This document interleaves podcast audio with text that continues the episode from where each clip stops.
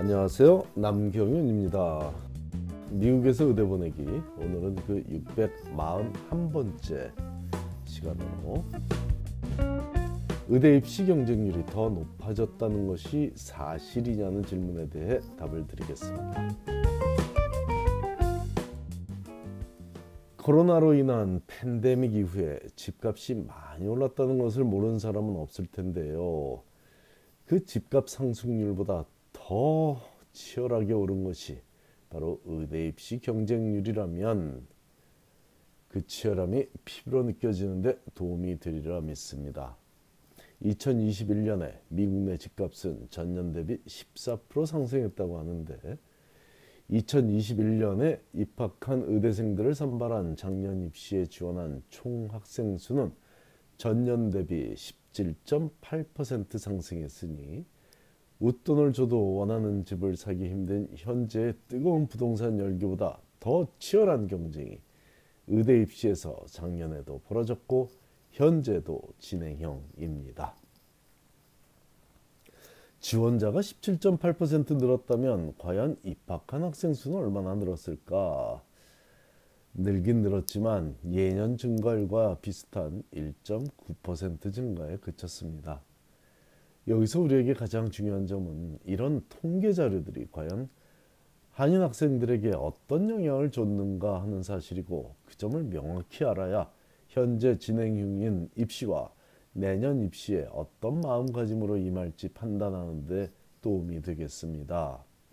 일단 어떤 학생들이 그 힘든 팬데믹 와중에 의대 평소보다 많이 의대 평소보다 많이 지원했는지 살펴봤더니 두드러진 그룹이 있는데 바로 흑인 학생들이네요. 전년보다 41.1%더 많은 흑인 학생들이 의대에 지원을 하는 엄청난 일이 벌어졌습니다. 2018년에 5,164명, 2019년에 5,193명, 2020년에 5,197명이 지원했으니 매년 비슷한 수의 흑인 학생들이 의대에 지원하고 있었는데 2021년에는 7,331명이 지원했으니 2020년보다 2,134명이나 더 많은 즉 41%가 넘는 그런 더 많은 흑인 학생들이 의대에 지원했습니다.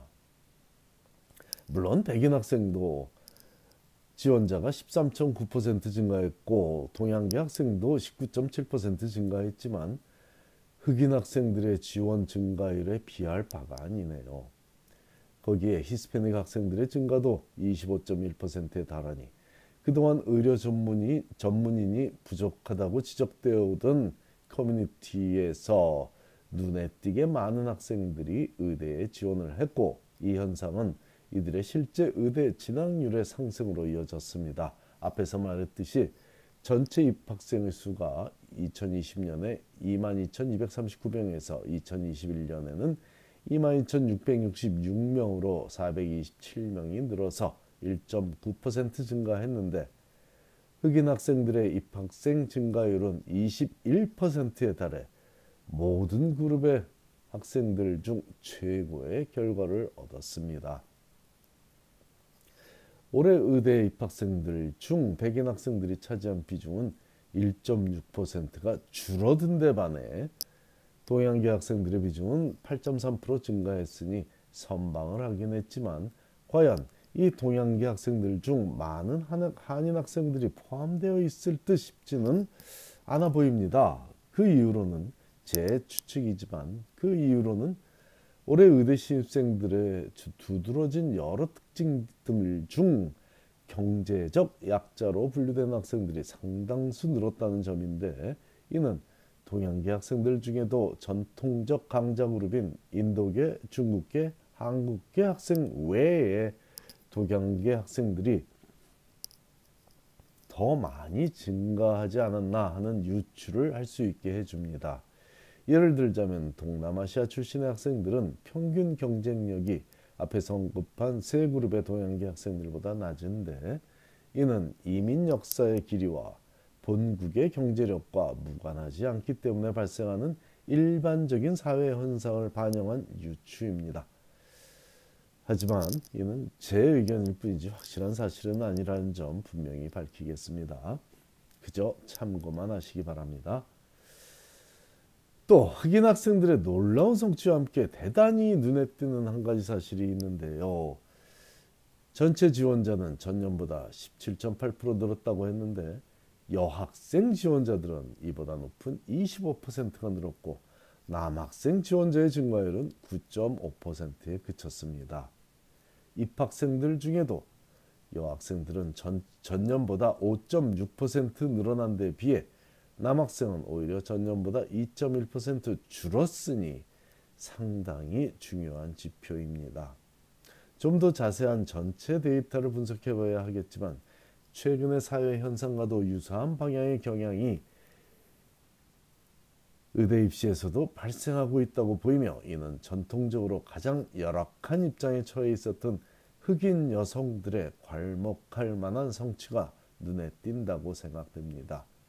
앞에서도 동양계 내부에서의 현상을 설명하며 경제력을 언급했는데 실제로 현재 의대 신입생들은 의대 입시에 가장 적은 금전적 지출을 한 학생들이며 그 첫째 이유는 인터뷰가 온라인으로 이루어졌기 때문입니다. 일반적으로 의대 입시에서 MCAT 시험 비용, 1차 지원비, 2차 지원비 그리고 인터뷰 참여 비용을 합치면 만 불에 가까운 비용이 소요되는 것은 일반적인 현상인데 그중 가장 큰 부담인 인터뷰 참여 비용이 정장 구입비만으로 충족됐으니 즉 비행기 값이 호텔비가 다 절약됐으니 엄청난 차이를 만들었죠. 거기에 지원자가 두드러지게 늘었던 의대들 중 예를 들자면 39%의 지원자가 증가한 샌루이스 의대, 35%가 증가한 툴레인 의대, 28%가 증가한 메릴랜드 주립 의대 등이 경험한 특이한 상황 중에는 예년보다 많은 FAB이라고 하죠. Free Fee Assistant Program. 그러니까 의대 지원에 드는 MCAT 비용이라든지 1차, 2차 지원비를 보조해주는 Fee Assistant Program 수혜자들이 이 특별하게 지원자가 많이 증가한 의대들의